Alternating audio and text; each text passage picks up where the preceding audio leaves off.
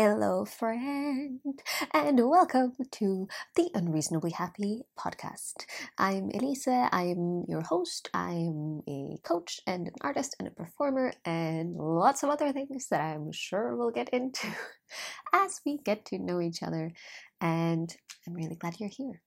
So, this first episode is just a little a little background story, a little introduction to what this podcast is and why it exists and why this is a new uncharted territory adventure for me. And I'm excited to bring you along in my journey of self discovery, self development, personal development, growth, leaning into what actually brings me joy and how I can live a life that I feel like I've decided on by the way, that was my main focus when I started working with a coach about a year ago. I was like, I feel like I'm not making all the decisions for me. And of course, of course, we don't make all the decisions. Some things in life, you know, it does feel like someone else decides on. But for me to actually sit with decisions that I'm making and making decisions that make me feel happy, I don't know what a happy life looks like for you. And it might not look like mine at all or feel like mine.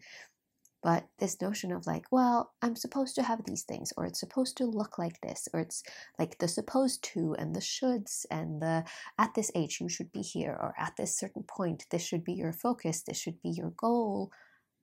I don't think so. I don't think so at all. I don't know what your happy life looks like, and I don't need to because I want you to figure that out. And I want you to end up being unreasonably happy. I would love for it to be something that other people are like, really? Huh. Well, whatever works.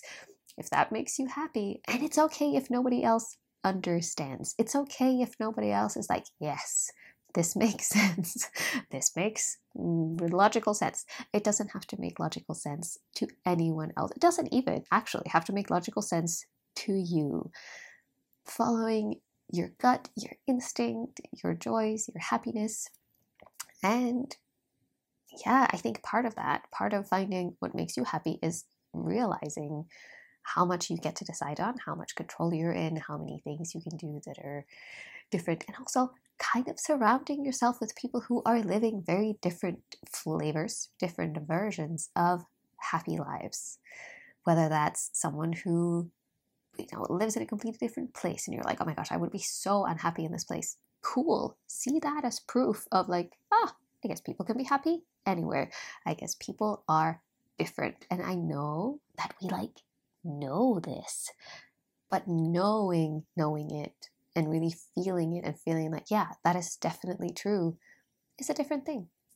And for me, in my like, oh, am I allowed to do this? I should feel differently journey, um, one of the things that helped me the most was other people very honestly sharing about their struggles, their challenges, their I thought it was supposed to be this way, but it's actually like this way, um, and doing things that I like deep down wanted to do and thought I could be good at or thought I could enjoy, and then when I kind of uh, lent into that more and realizing that other people doing different things, other people doing it in a different way, is just proof that people do things in different ways. It's not proof that they are right and I am wrong. So, I would love for you to be unreasonably happy. I don't care what kind of questions you can answer yes to. Do you have children? Do you have a car? What's your salary? How big is your house? Are you married? Are you whatever? I want you to be able to answer the question Are you happy? with a yes, with an honest yes, with a smile, with a yes. I'm like, yeah. Are you happy all the time? Probably not. Do you go like deliriously joyful around? Maybe not. But living a life that has you saying, yeah, I'm happy. This is what makes me happy. I have more happy days, more happiness, more happy relationships, more, and it doesn't always feel happy, happy. We'll talk more about this soon. But knowing that you're living a life that you've decided on, a life that you've chosen, a life that is yours, whether or not it makes sense to someone else. And chances are you're not actually that weird as been That's been the thing that I've realized, at least, is listening to other people sharing about their lives. It just it brings us that feeling, that really, really sweet feeling, one of my favorite feelings, which is the oh, I thought it was just me, but it isn't. I thought it was just me. And it's not. It's usually not just you. You're not all alone in this. So I would love to be your kind of reassuring friend, your little kind of friend in your pocket. These episodes will be short and sweet and little reminders and normalizing and talking about kindness and finding joy and noticing and not having to work so incredibly hard. Not that hard work is a bad thing, but sometimes letting it be easy, kind of giving you reminders, offering new perspectives and permission slips, and reminding yourself to be kind in all of this. Kindness and acceptance has been like the number one tools for me to go from a place of I'm broken and weird and strange and wrong to what if there isn't anything wrong with me? What if this is just my version of this life and that's okay? So you'll also encounter a lot of paradoxes and nuance around that joy and happiness and language, the language we use to talk to ourselves, talk to others. I'm also a transformational embodiment coach, which is a really cool title. Well, a coach and transformational embodiment facilitator. And the tools that I've learned, the things that have helped me the most, is those perspective shifts, the community parts, the ah, it's not just me, healing through other humans, working through those blockages and things that are like getting in our own way. And we're often holding ourselves back from things that would actually make us happy. I will also be referring to, of course, because other people are amazing, other people's ideas and articles and books and TED Talks and podcasts and quotes. And I'll be sharing all of that in show notes. And you can also follow me over on Instagram. You can also sign up for my newsletter. These are kind of the ways I stay in touch with my people, with you, with my community.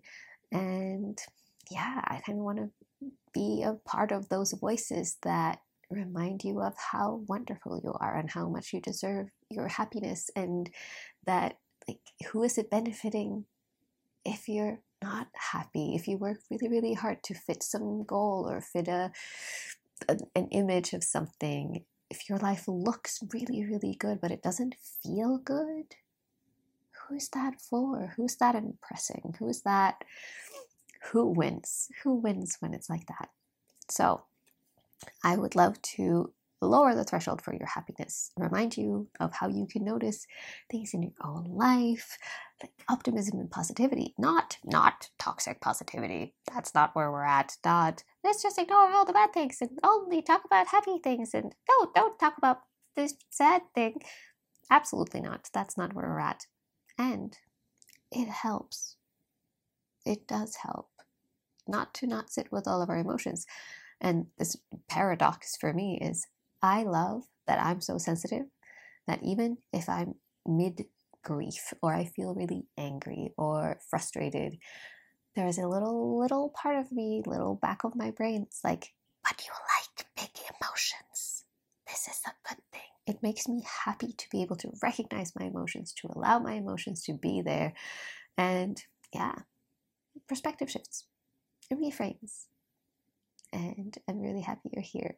And the plan is, because this is a new adventure for me, the plan is to launch a new episode every week, maybe more often. Maybe I'll take a week off and I will keep you posted. And I'll talk to you soon. Happy listening. Let's go.